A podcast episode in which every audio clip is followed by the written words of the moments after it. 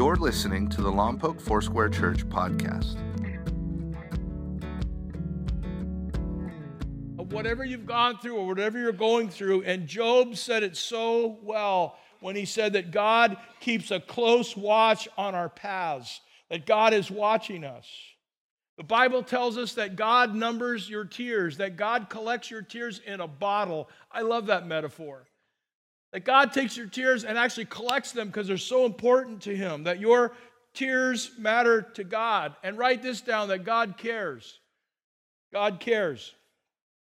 In my notes, it says, make sure you tell the church that their pain matters to God. Because we say, people matter to God. Well, your pain matters to God too. Nahum 1 7. The Lord is what? A refuge in times of, and He what? And, and he what? He cares for those who trust in him. And so when we really trust him, he says, Look, I, I care for you. I know what you're going through. And God desires to help me. I'm not alone in this. God desires to actually come through and help me, that He is with us. Hebrews 4:16 says that we can boldly come to the throne of what kind of God? A gracious God, that, that there we will receive His what? Mercy, and we find grace to help us when we, when we need it most. And oftentimes people say, you know what I'm going to do with my pain? I'm just going to wallow in it. I'm just going to become a victim and I'm going to tell everybody how bad life is. I'm sorry, I got almost four decades of doing this job. And I can tell you countless numbers of people who they just keep rehearsing how bad everything was.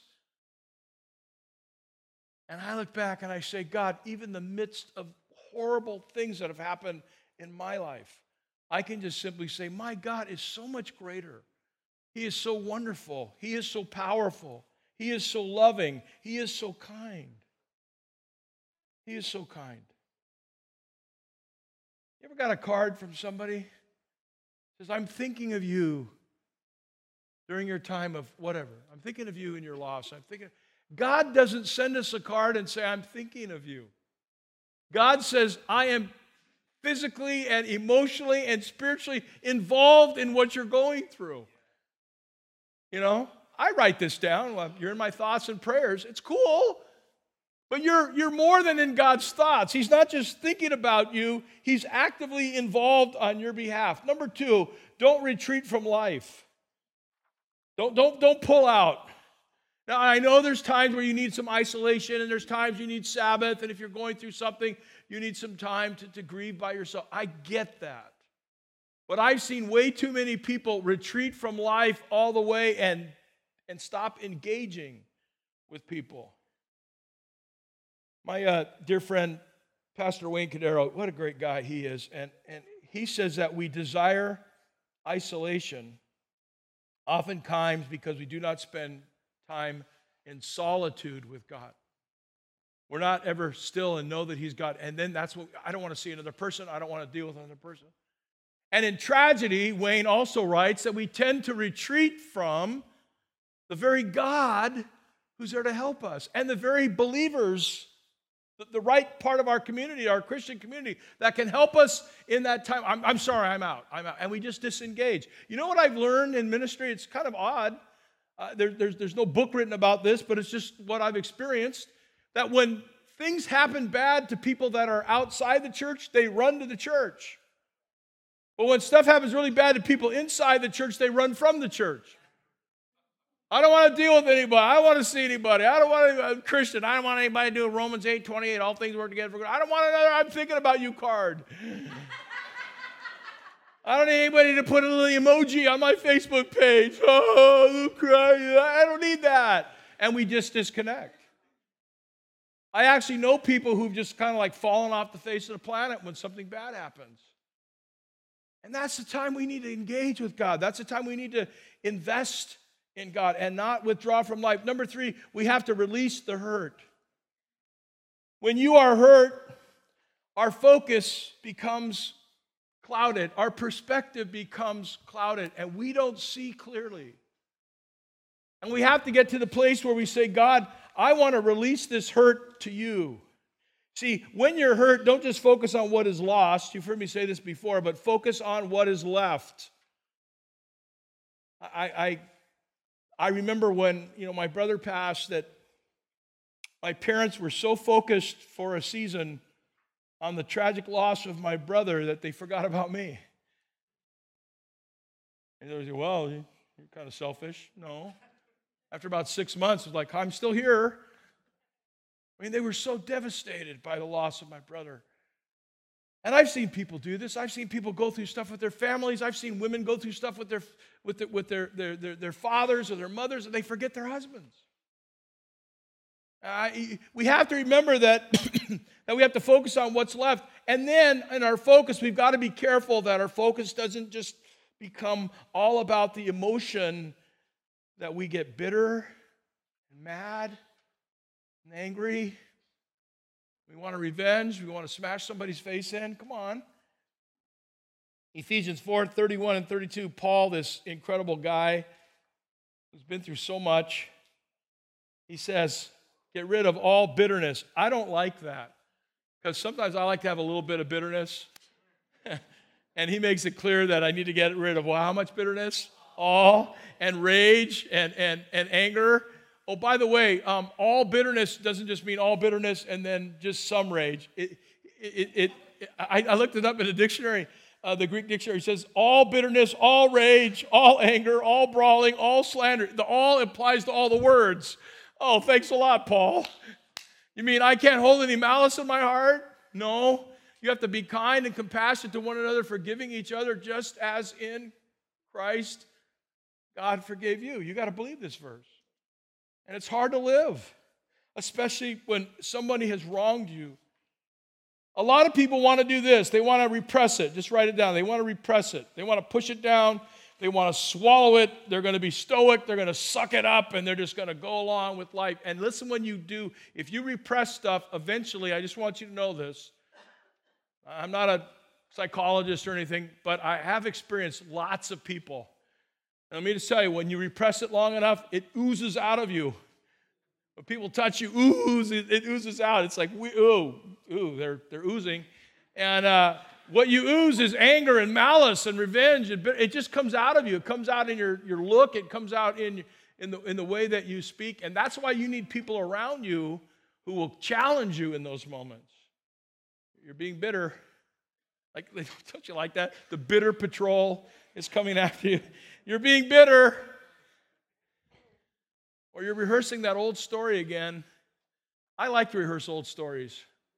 I'm so glad for, for my wife and people in my life. It's like we've heard it before. Can I just tell you, can I just tell you, some of you, if you keep rehearsing that old story, you, you cause people to want to pull away from you. It's like, really? You've like known the Lord how long now? And you still want to talk about Cindy Barton? Come on. I talk about her, I laugh. I have not even tried to find her. Because if I did, I wouldn't want her to feel so bad about having missed me. She probably married some schlumpy guy who doesn't know God. You know what I mean? She probably married some ugly man.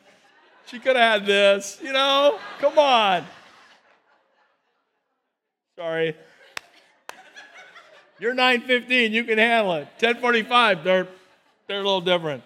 They've had too many pancakes, you know.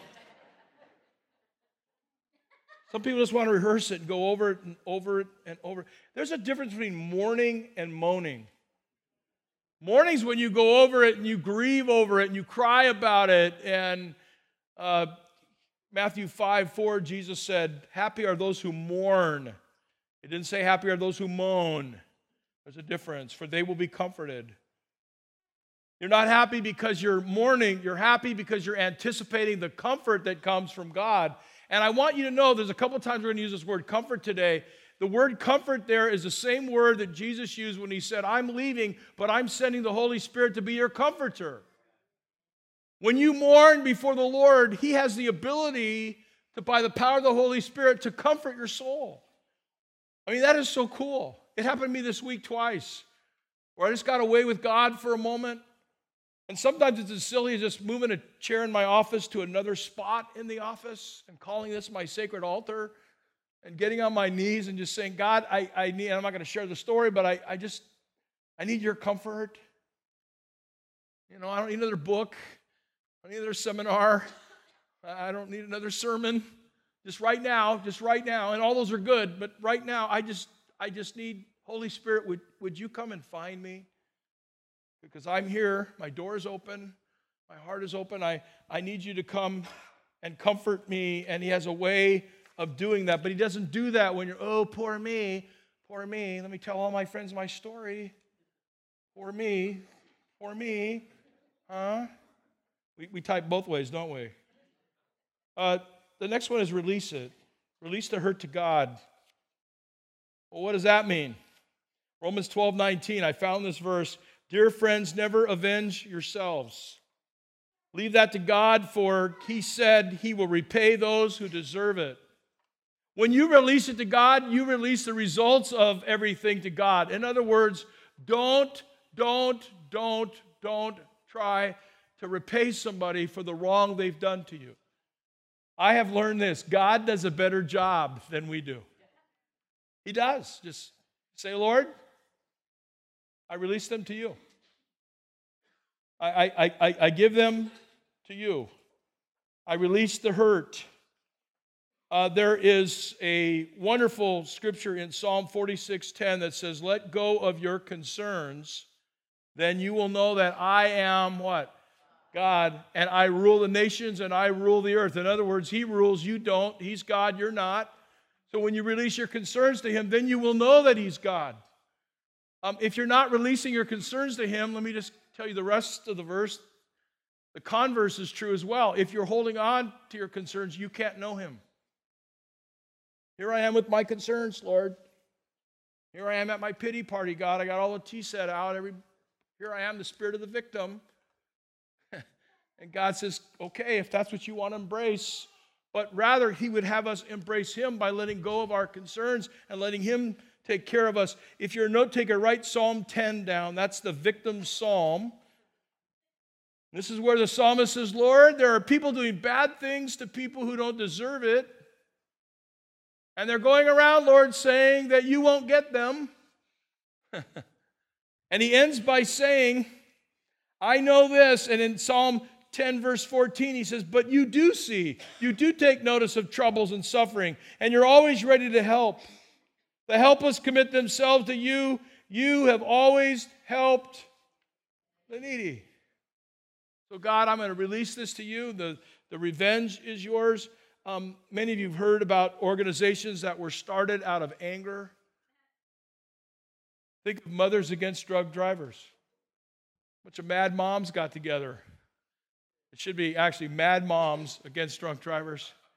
They lost their kids to drunk drivers. They lost their spouses to drunk drivers. They lost their friends to drunk drivers. So they start this group called MAD. They were and they are. They're feisty women.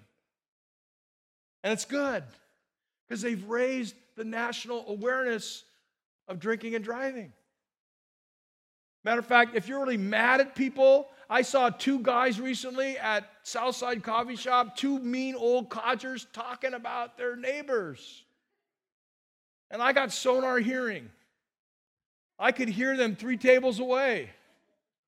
I'm waiting for somebody to meet me, and most of my appointments are always late. And I'm waiting, and I can hear these guys talking about these kids on their street. They have no respect. They leave all their toys in the front lawn. Their parents aren't good parents. And, and I wanted to, I, I was afraid if I got involved, they'd throw hot coffee at me because these guys were just so mad.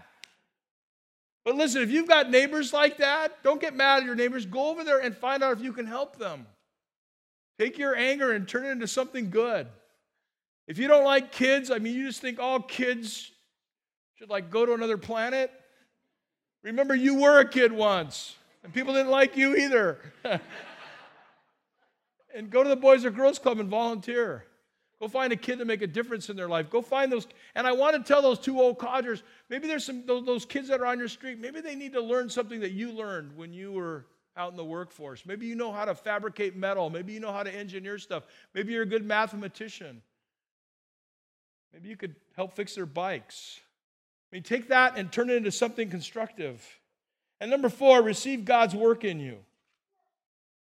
Here's what I've learned the greatest school of higher education, the greatest one that you will ever attend, is during a time of darkness, hurt, brokenheartedness, difficulty. That's the greatest school, the school of hard knocks. You ever heard of that?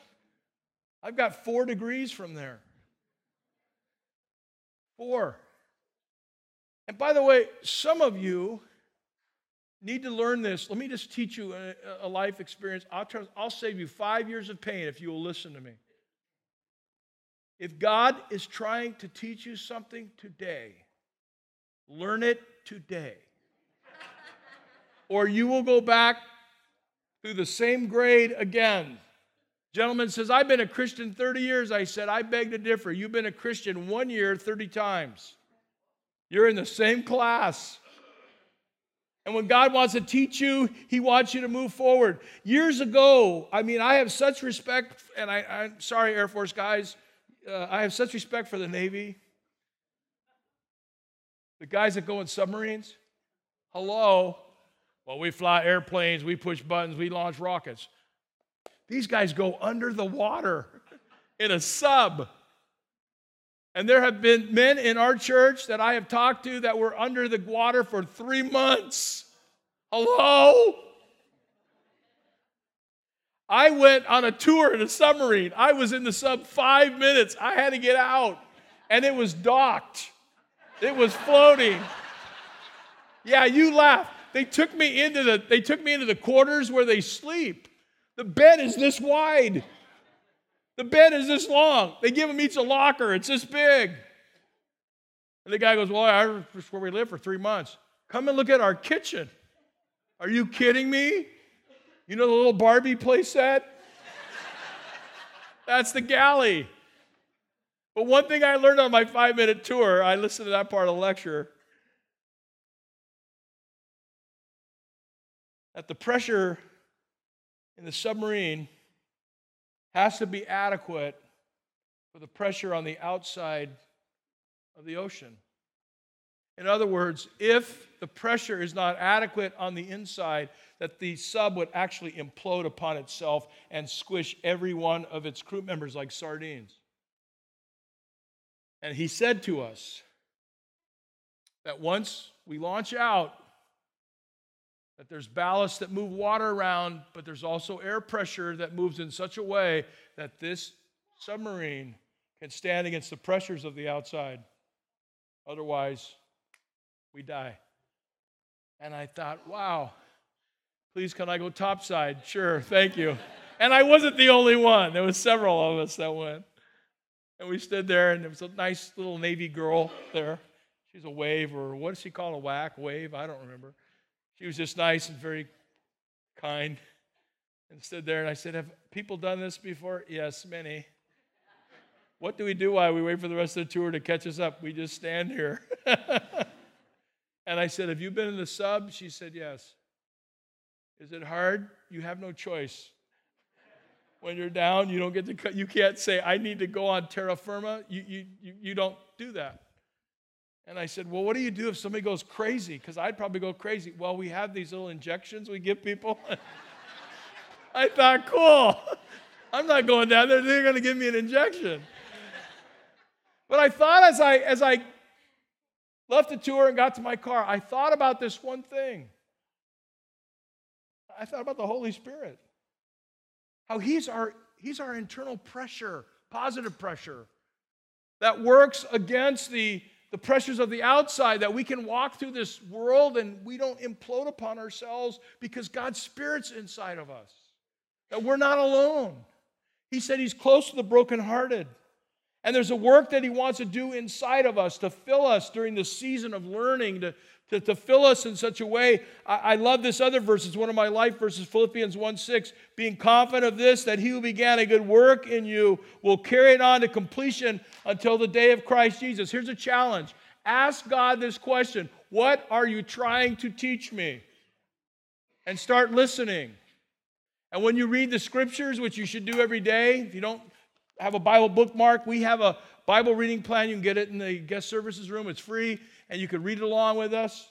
If you lose your place, you can go to our website, mylfc.com. You can click on Bible reading under resources, and you'll have it there for you. And you can click on Bible Gateway, and it's all there. And if you hit the little microphone, it will read it, uh, the speaker, it'll read it to you. And you got to get this word in your heart. This is part of the way we keep our system pressurized with the positive pressure that God wants to bring to us and the power of His Holy Spirit. Number five, release God's work through you. And here's what I've learned when people are going through the difficulties of life, they think that God's putting them on the shelf and He's not going to use them. I think the contrary is true. That God's strength is the most real when it flows through others or flows through us to others. God's, God, God's strength is the most real when it flows through us to others. And when it flows through a time of pain and a time of difficulty, I've heard preachers say, well, the reason you're going through this pain is so that the Lord can use you to help somebody go through the same pain. That doesn't comfort anybody. but the truth of the matter is, God will make that happen.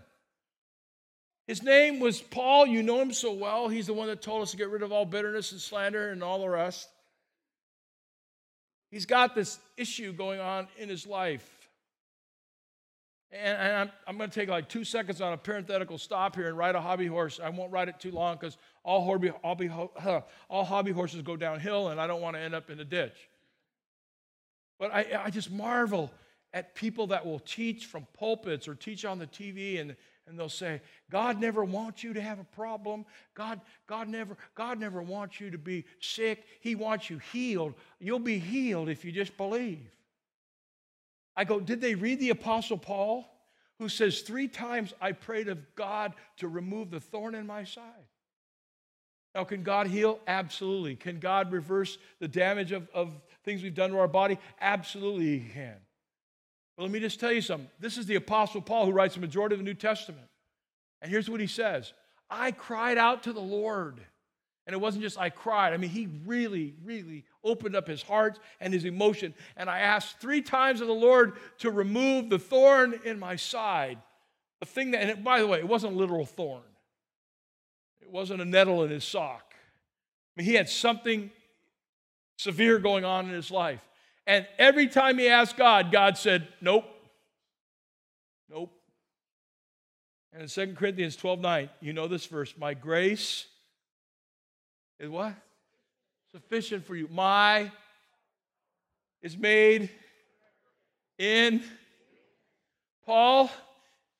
There's a weakness in your life, and there's a power that I'm able to show you that I couldn't show you if you weren't weak. Now, nobody likes this, but it's true. My power is perfected in your weakness. But, Paul, the issue is not that you get healed, the issue is that my grace is sufficient for you. My grace is really all you need, Paul. And it's like, come on.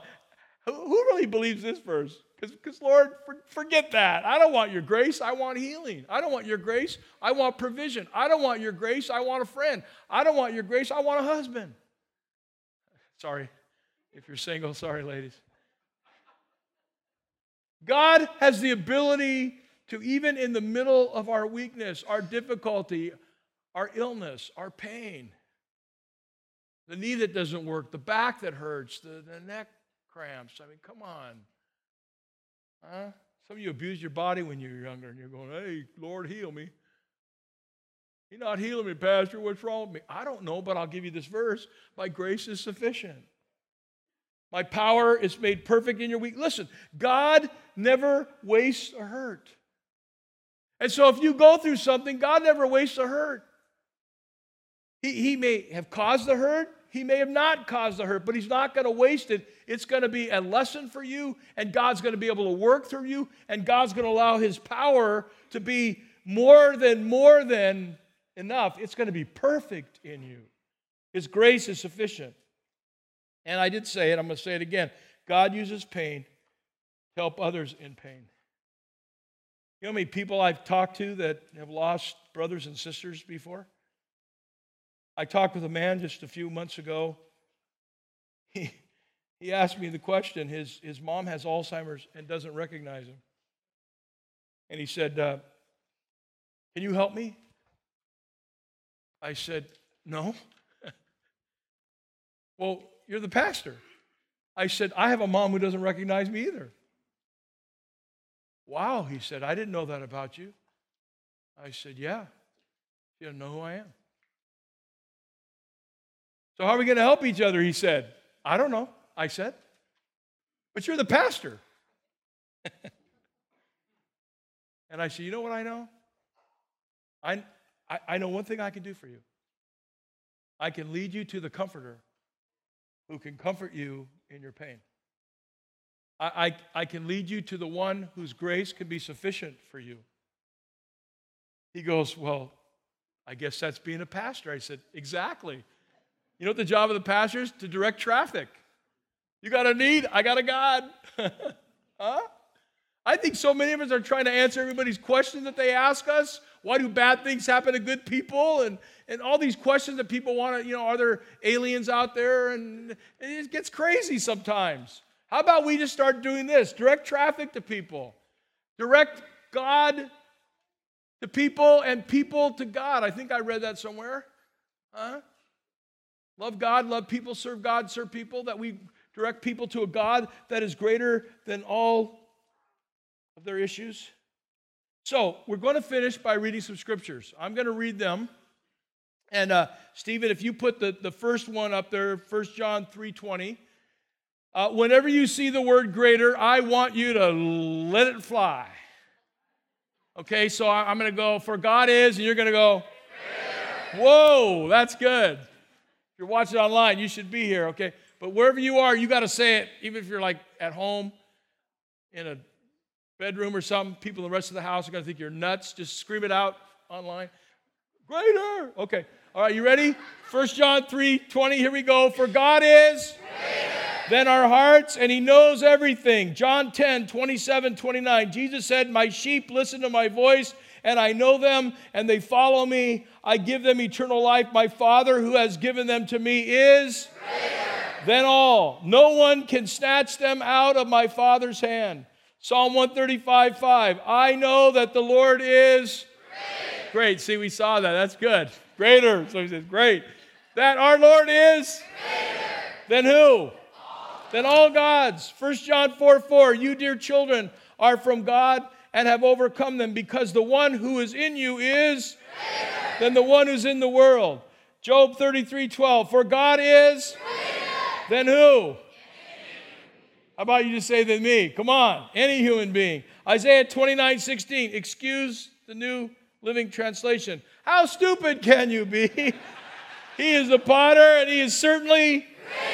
You are only the jars he makes. Mark 1 7. John the Baptist announced someone is coming soon who is far than I am. So much that I am not even worthy to be his slave.